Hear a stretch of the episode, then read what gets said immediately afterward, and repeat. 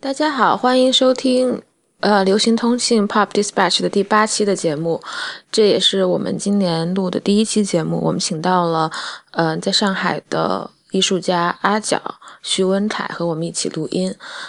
徐文凯也是李如一的朋友，而且我们之间有很多共同的朋友。非常高兴能够请到阿角来参加这个录音。阿角你好。大家好。听说你就刚是完成了一个新的展览的布展，然后能跟我们讲一下这个展览主要是做什么的吗？展览是那个15年我的第一个的个展，但是也是我那个所有的个展里应该是第4个。然后展览是基本上是对14年做的所有东西的一个总结，然后那个展览里面也有一些新的作品是14年没有展过的，然后做了一个像一个新旧作品的一个整合或者是像整理一样的一个个展。那是一些什么样的作品啊？其实它空间其实分了3层，然后是在六许的那个地方吗？对对对，在六许 project， 在那个上海的复兴西路，对。然后它因为它的那个空间是分3层的，所以说每一层都有个递进的关系。第一层是那个枯山水跟一个雾系列的一个比较大的装置，然后2楼的话是有限的无限风景，还有一个比较完整的系列，有一些是新的，是之前没有展过的。然后另外一边是枯山水的一个延续，是一个叫不规则的，也是一个用海绵为材质的一个比较抽象的装置。然后这个大概是2楼。3楼呢是我们做的一个新的项目，叫那个 body shadow。这个项目也会来今年的15年的纽约的 phrase。 那我有看到网站上有 Valley Shadow 的这个图和介绍，其实有比较完整的 video 了，我因为还没有更新到网站上面，所以可能你暂时没看到，等开幕之后就会有 link 来更新了。对，布展顺利吗？布展比想象中顺利，因为本来是想那个1月10号开幕的，然后我们算了一下可能布展上面的细节，我们决定把它放到1月16号。但是其实我们只花了不到3天的时间就把所有的作品都已经完成了。对。今年有什么计划吗？除了来 Frieze。你会来纽约多久呢？来1个星期。我应该会有1周，但是其他的时间要看那个，因为我有可能要去威尼斯双年展看一下，对，因为跟去年得了一个奖有关系，那个就拿了一个奖，他们的那个是什么奖？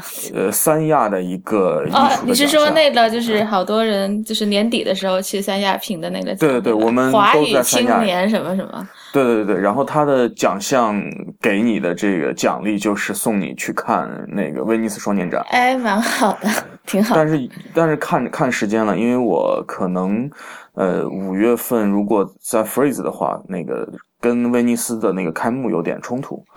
可能会往后面放。但是我6月份可能在德国 ZKM 还有一个群展，那现在没有完全的确定，所以这个时间就要看当时的状况了。对，那我听说你是很早就听说你了，但是就是因为我有一个很好的就是女朋友嘛，也是你们的朋友，然后她就老说你是一个艺术家，然后就是和他们还挺好的。然后赵小萌也是我朋友，然后也是就说过你，但是你能讲一讲你就是怎么就是开始做这些作品的呢？最开始他那个就是我们那好朋友，就是我们共同那朋友，他说你以前是学计算机的是吗？对，其实我大学是学计算机的，而且从来没有通过教育的方式学习过艺术。对对对，是完全是。那我也是。对，所以就说我们做到今天，其实我们说自己跟朋友也在调侃，就说我们是属于野路子，对对，野路子非常不红不专的，我们不是学院出来的，然后但是反倒现在跟学院的关系走得很近，就是也有很多学院的朋友，然后有的时候也会被要求再到学校去作为一个对对对对对，去甚至是讲课，因为我之前也得带过一些学生是艺术的，所以这个就变得有意思了。然后我觉得对我来说，能最后去会参与到这件事上面，更多的是跟互联网的发那个整个发展会有关系。我觉得我所有接触到的知识跟学习的方法和你关注一件事情的方式都是跟整个互联网的发展非常相关的。然后我其实大学的时候学的就是最传统的计算机就叫，对，就在中国叫计算机科学与技术，它其实就是非常计算机的计算机，标准的学计算机的方法，对。然后到了快毕业的时候，其实有一个契机，因为上大学的时候就没有好像很简单的只是去上学，就做了很多其他的事情。比如呢？什么其他的事情？其实最早是做摇滚乐的网站。其实我当时跟李如一就是通过做什么实验音乐这些认识的。对，就是从听简单的这个摇滚乐，最后听到你开始关注 sound art， 就是声音艺术，或者说一些前卫的东西。那会儿，我们就在听姚大军，然后那会儿也慢慢就认识李如一。其实李如一在那个上面算算他。当时很早嘛，就在跟姚大军做一些其他的事情，就那个时候就比较熟悉了，所以这个真的是跟信息的这个不断的提升它的传播力有关系。就这样子，你其实接触到了很多当时我们可能觉得非常小众的文化，我觉得现在已经变成一个被消费的这样的一种方式。但是在那个时候因为这样的方式。认识了很多朋友，然后你也开阔了所谓的这个眼界，然后你就会决定做一些不一样的事情。然后可能在那个当时做的最重要的一件事情，倒不是做摇滚乐的网站，那些可能只是更早期。对我来说比较重要的，最后跟艺术相关的是做了一个叫 We Need Money Not Art 的那个 blog， 它其实是一个翻译的 blog， 就是中文名字叫我们把它起来叫我们搞钱不搞艺术。它是翻译在欧洲一个很有名的那个 blog 叫 We Make Money Not Art， 就他们就叫我们赚钱我们不搞艺术。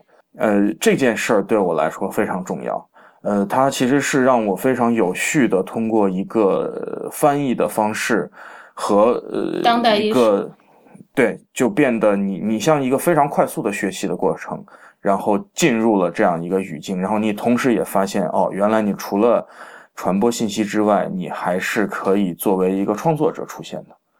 然后那个 blog 是从06年开始翻译到今天，它还在，但是现在基本上已经就没有更新了。已经不大做运作了，就是之前有一个香港机构在做合作，不过最近好像他们也有些他们的问题，所以这个东西现在是暂停的。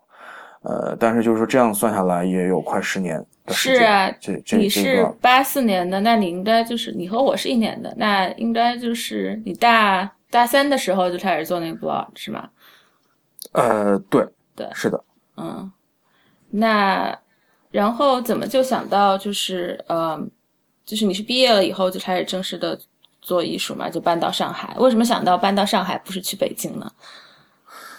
其实我就是还没毕业的时候已经在北京跟当时学校，因为我当时在武汉，所以就是在北京跟武汉在两边跑了。然后那个正式来上海是07年的时候，我在北京那会儿。我其实在北京那会儿上过非常短的一个时间的班儿，那也是我可能唯一被雇佣过的一个工作，就是我是应该是07年的上半年的时候，有一段时间我是在豆瓣工作。我可能去的时候豆瓣可能还我不知道阿北还记不记得我，就是应该我觉得他是没什么印象，但是我当时进去的时候的最后的面试其实是他面的。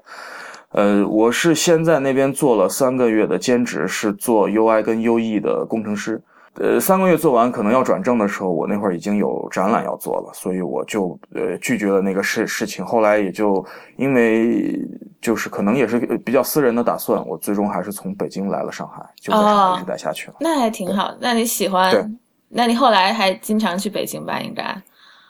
北京现在有展览，就是如果有我的展览或者有一些重要的展览去的话，还是会去的。但是平时不大会，因为我觉得大部分我的朋友都居住了，是吗？对，大部分我的朋友也都从北京搬回了上海。哦，是的，我觉得上海是挺舒服的。对，上海比较宜居，对我来说。对，然后你是西安人对吧？对，我是西安人。那你是在西安长大的还是就是大学的时候？没有没有，我是西安土生土长，然后大学去的武汉，然后在北京在上海。我每年就是都会去一趟西安，因为我有一个特别好的朋友是西安人，然后我们都会一起就回西安去玩一次。你西安应该是一个我对西安还算比较熟悉。对，西安算一个比较好吃的地方。对对对对，我就知道很多奇奇怪怪的好吃的地方。嗯，那你在上海能习惯吗？就吃的呀什么，就聊。我觉得可能在大学的时候，因为在武汉，我觉得武汉是一个真的不好吃的地方。我觉得大家不要怪我，但我真的对武汉的那个的印象，除了非常可怕的天气之外，就是并不好吃的饭。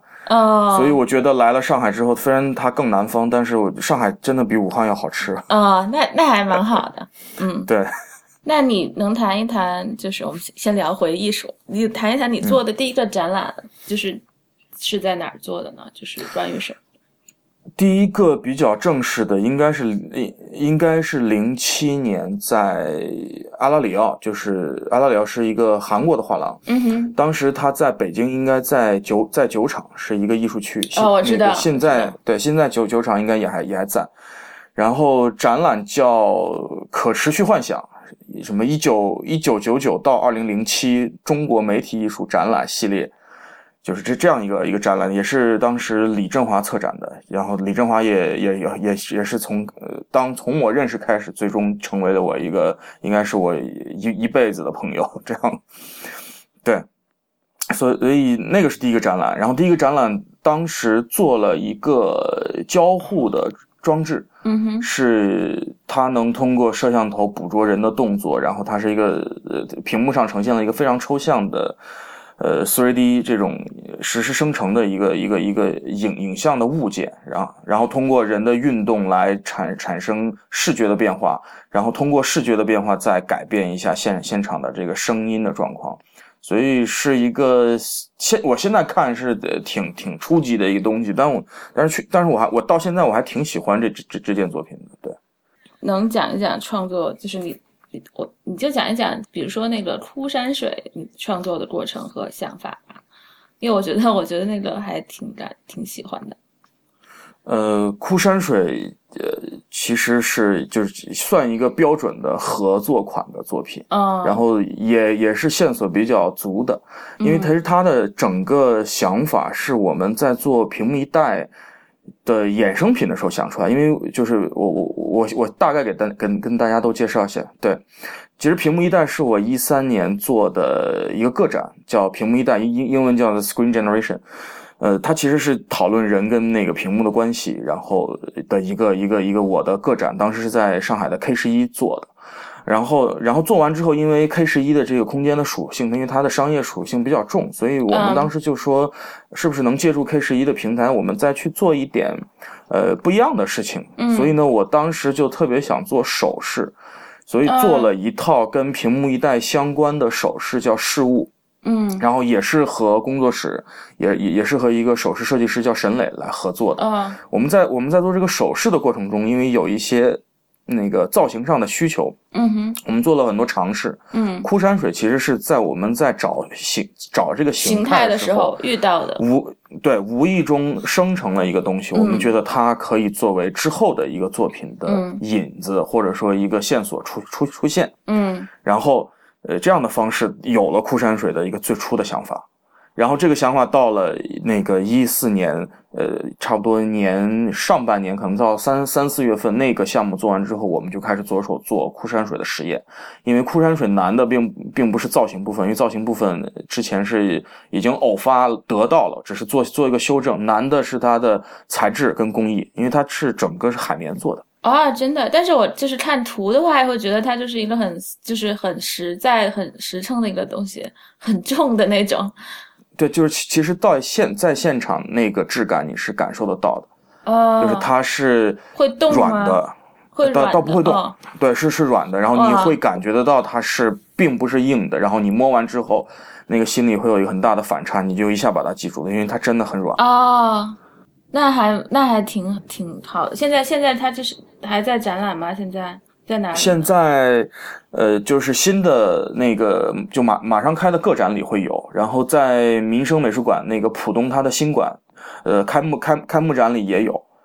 对，民生那个体量比较大，画廊的比较小。那 phrase 会有吗？不会。phrase 应该不会有，应该 phrase 当时展位不够大。对对对，而且 phrase 当时就明确的是做 body shadow， 就其他应该暂时不会有的。对。对。然后那个就是他其实到了后面的比较多的这个细节，就是在怎么样通过中国就是现有的这个制作的工艺把它做到我们想象中的样子，这个其实花了很多时间，然后也花了很多就是也其实也说实话也花了很多钱。然后它最麻烦的一个就是它是要开模做的，它的模具是 CNC 雕出来的金属模，然后它是化工厂最终完成的，因为它其实是那个化工原料直接生成的海绵，它不是天然海绵，它也不是后期去把海绵块做的形态的修整，它是直接做发泡做的，所以这个过程中我们花了很多精力，然后有一些不能叫高科技，但是起码是有点技术含量的事儿的。嗯，看得出来。那枯山水的话，你是怎么想到这个名字的呢？其实枯山水，我们取枯山水其实跟山水几乎是没关系的。嗯，但是枯山水有一个就比较禅意，或者说比较被人能第一眼或者第一感觉抓住的，就是它是做一个水景，但是它没有水，其实这是有个反差。我们取枯山水的意义是，这是一个静态的装置，但是我们整个做它的过程中，其实它是一个实时生成的一个动态的东西，所以它变成用静来显示动，这个跟枯山水的用没有水来做水景，其实是有相似性的，所以我们就取了这个名字。哦，对，好的。那这次在 Frieze 做的这个 Body Shadow 又是一个什么样的作品？5月份会去 Frieze 的 Body Shadow， 就是从内容上来讲，其实是有一点像一个记录，一个事件的记录，然后把它抽象化作为一个作品出现。它其实是我们用那个中医的理论模拟了这个经络在人的这个区域的一个就是躯干上的一种运动的方式，把它做了视觉化，然后记录它运动的轨迹，最终把它变成一个纹身，就是把轨迹记录下来之后，最后变成一个纹身，并且把它实施在身体上。因为那谁的身体上？你的吗？我对，因为我之前就有纹身，所以我对这个纹身的东西一直很有兴趣。嗯，所以body shadow 其实讲的更私人一点，可能是我获得一个我想要纹身的方法，但是整个过程它抽象成了一件作品。对，那这也可以做衍生品啊。就可以做，别的人可以定制一个，然后自己对可以对，然后他的就是这个，其实跟画廊的谈法，就当他们去真的在博览会卖的时候，我们是可以卖设计的，就是说你要做可以，我们3D 扫描他的身体，然后把这个逻辑放进来，就可以做非常独一无二的这个跟经络相关的这个纹身，这个也可以变成一个版本作为出售，也可以作为传播的方法了。对，好。那我想问一下，就是你做那么多展览和作品，这些年从07年开始吧，7、8年时间了。那有一个比较你觉得自己有一个什么脉络吗？或者是一个比较清晰的方向，或者是一个走的路，或者是有没有什么转折呀？想法上面的不同？我觉得我算比较幸运的，因为整个我的教育的背景，这个所谓的中国叫理科的这个背景，理工男，对，让你非常的清晰你在干嘛。嗯，所以做到差不多现在真的是7、8年，并没有说你迷失过你到底要干嘛这件事儿，只是说这件事情不断的在前进，然后它因为你接触到的东西跟大的就是所谓社会背景的变化，它在变化。其实从开始就是从开始的阶段就是更多的是在做一种尝试，就是你在一种技法或者说在一种手段上的训练，因为之前很多视觉化的东西并不直接跟这个所谓程序或者说跟电脑有这么强的关联。我的更多的开始的线索，因为刚开始是其实是做一些 audio video 的表演，就是那个声音跟视频在一起结合的表演，这个表演让你丰富了你对审美的一个训练，然后另外一个就是说你把很多技法吃透了，或者说你弄明白了它到底能做到什么，什么地方是难以超越的，什么地方是你的优势，什么地方是别的艺术家的优势，这个部分其实是比较早期，可能有一个2到3年你在这样一个过程中，然后可能到了差不多09年的时候，我开始做了第一件装置，就比较真正意义上的第一件装置是把之前的经验回一个 video 的这个装置的方式出现了。然后这个时候基本上作品的思路也开始明晰，就是我基本上给了自己一个框架，就是说我要讨论的是跟人类就是发明或者说人类创造的这个新的维度，它带给人本身这样子一个冲突，或者说这样互相发展中这些现象到底怎么来解释，或者说我作为个体怎么来看，这是一个大的框架，到现在基本上也是在这个框架里的。然后这个过程中就经历了，比如说先对数据的一个理解，就是人到底怎么来理解数据，然后有可能在2010年第一个个展的时候就有一个叫数据度量衡的一个系列，当时是对就比较静态的看数据，然后理解它的价值，或者说理解它怎么被阅读。然后到了2011年做个展，其实那会儿做了很多跟 glitch 相关的视觉的东西，然后也做了比较早的，我11年其实就做了比特币的一个项目，我算是比较早的，但是我还好当时没有去做深入去采矿，有可能现在已经倾家荡产。对啊，就是我那天有一对姐妹就买了比特币，还在那儿说我靠跌得好惨，然后。对，那个时候其实11年那个展览更多的是在讲，就是当数据流动起来，人跟它的一种关联性，然后跟它造成的一种视觉或者造成的社会现象对人的这样的刺激，其实比特币的项目就更多的是就反作用于人的这样一个刺激。然后再到2013年屏幕一代，就是已经开始更抽象的来看这个人跟屏幕，或者说就是说人被信息化之后，你怎么看待自己，或者说你怎么看待其他信息点这样的关系。然后再到可能到今年，就是说我更关注的是我们已经就说我们没有办法下线了，所以这个 online 跟 offline 变得没有界限之后，人怎么来看待这个新的结构，所以今年的展览更多的是在讲这个故事。所以我觉得算清晰了，就是这些年还挺挺清晰的。那想在过去就是14年，因为这是我们2015年第一期节目嘛，然后我们想问一下，在14年你有什么就是看了什么书啊，或者是电影啊，还有其他的就是任何对你很有启发的东西，展览之类的有吗？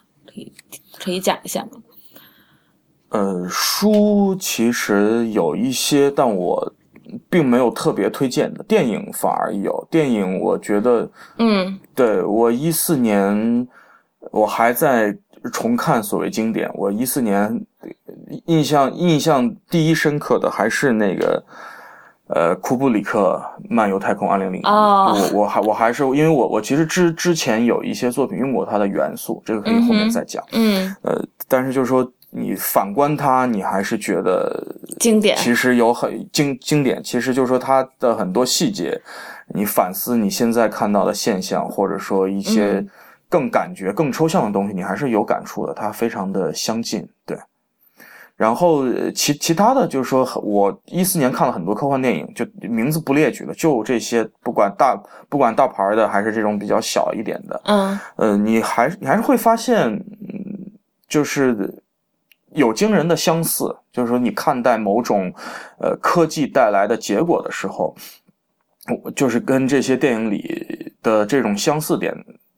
是非常一致的。嗯，就不管你作为艺术家的一种思考，还是他们作为电影的一种思考，还是他有一些是更艺术类的电影的一些思考，大家是非常相似的。这种相似让你有一种观感的这种痛快，但是当你反思的时候，你就觉得这种相似是很可怕的。因为是完全大家是在不同的文化背景下成长的，但是因为互联网或者因为这种信息流动的方式，你会在某种非常抽象的概念上极其的相似，这个是让人害怕的事儿。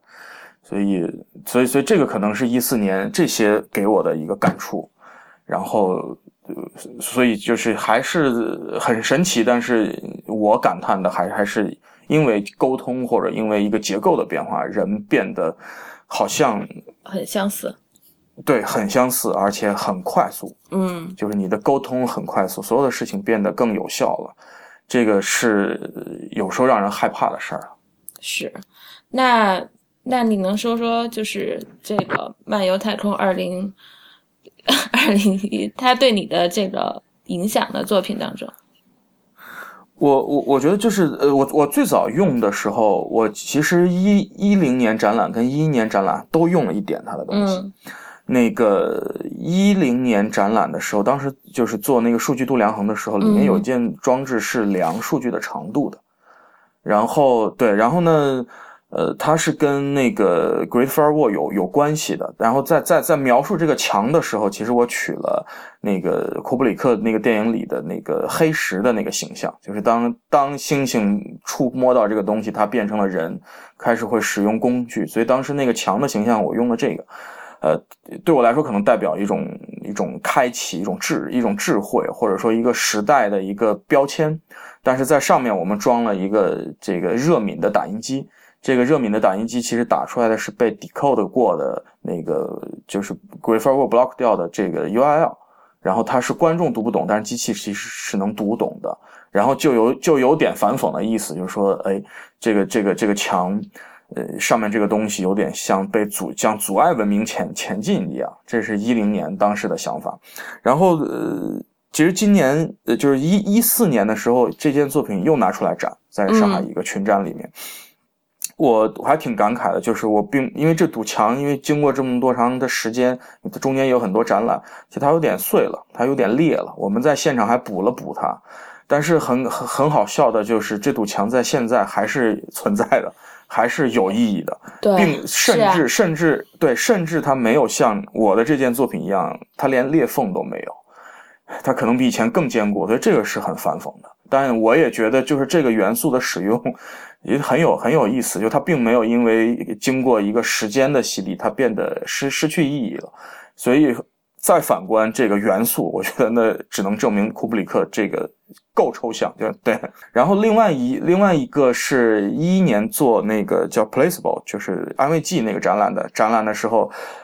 里面有一件东西是用 glitch 的项目，其实它叫 Dimash， 就是说把那个 video 所有的关键帧都去掉，然后它会造成一种视觉上的拖延，这个拖延你在基本上到处都见得到，因为在那个影像传输中，它如果丢关键帧的话，你就会发现一个很奇异的视觉的效果。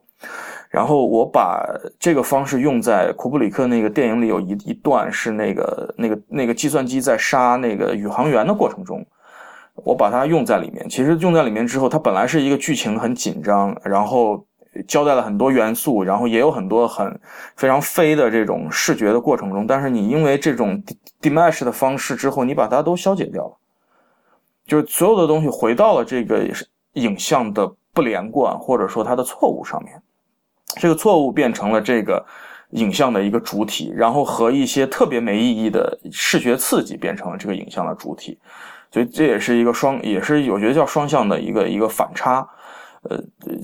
做成了一个新的东西，差不多是这两个元素是之前一直用库布里克的。然后至于他的电影最终给我造成的更深的这个影响，其实很难讲，就可能你不自觉的就在用了。对，对。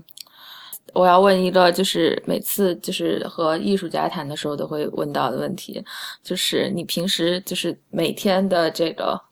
创作，或者是就是比较你在创作的阶段吧，不是说你要去展会啊，或者是布展之类的，你是一个怎么样的一个作息的状态？我就是之前可能真的记不得，但是14年我非常清晰，就是14年是我可能最规律的一年。挺好的，很好。对对，就是我基本上是可能9点半或者10点醒来，然后我会处理一些别的事儿，就是说可能会看看一些信息，然后可能会先看一眼邮件，但是基本上早上是不回邮件的，对。然后这样的东西处理完之后，然后可能11点我会准时11点叫一个外卖吃，然后这家外卖我就吃了可能4-5年了，对对。那么规律的。对对对，就是他们全家人我都认识，他老板，然后他的员工，他们家女儿，就他们所有人都给我送过饭，对。吃什么菜呢？就他比较常规，他每天可能就有几种东西，你可以自己组合一下。哦，蛮好。对，所以我每天打过去的电话，第一句话就是今天有什么。其实我非常清楚他今天有什么，但我永远会问这句话。对，就是这是一个非常，就是这是一个你可能刻意在形成的一种习惯的方式，你把它变成一个标签，每天你都要做这件事，你就觉得无比的安全，或者说无比的正常，变成一个标签的事件。对。然后吃完这顿饭，差不多可能11点快12点，你其实就开始工作，就是说基本上开始处理邮件，然后也会跟工作室的人开始来沟通，因为我的方式是我们用 Basecamp 来管理所有的事儿，这个跟我之前做过的那个一个 coworking space 有关系，就是当年有个生意，我们都是用这个方式来管理团队的，所以这个延续回了我自己的做东西的方式。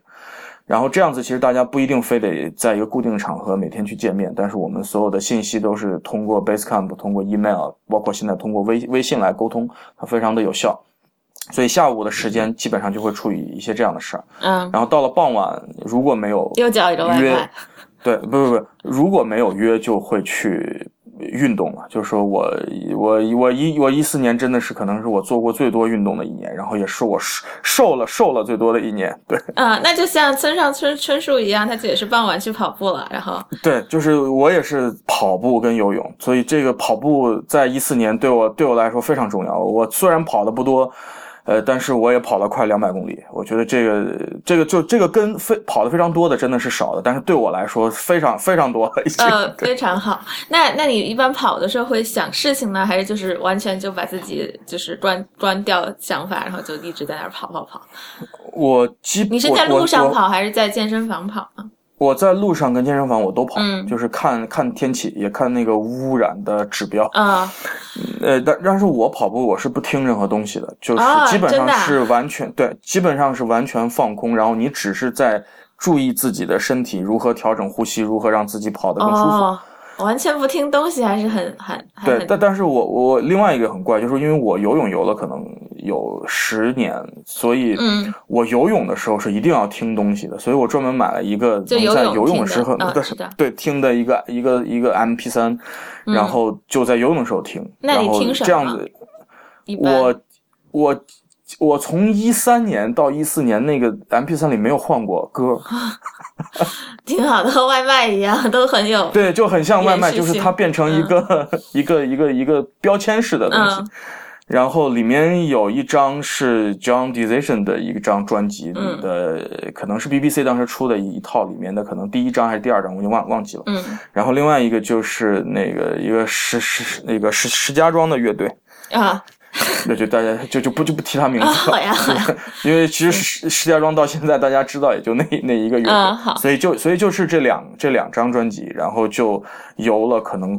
听了快2年，就是这两张东西。然后我也倒不是懒，就是你觉得好像没有必要去改变它，因为游泳也是一个很反复很单调的事。所以那个音乐变得就很像条件反射，听着你就去游好了。对。对，所以这个运动的环节结束之后，基本上就是我有可能是之前会吃一个饭，或者之后会吃一个饭，然后那个就到了晚上的时间，基本上晚上你就在东摸摸西摸摸，要不然就是可能出去跟朋友见面，或者是要谈事情，就是这样一个过程。然后等到晚上晚一点回来，可能进入一个3到4个小时的事儿，基本上是开始你会想一些。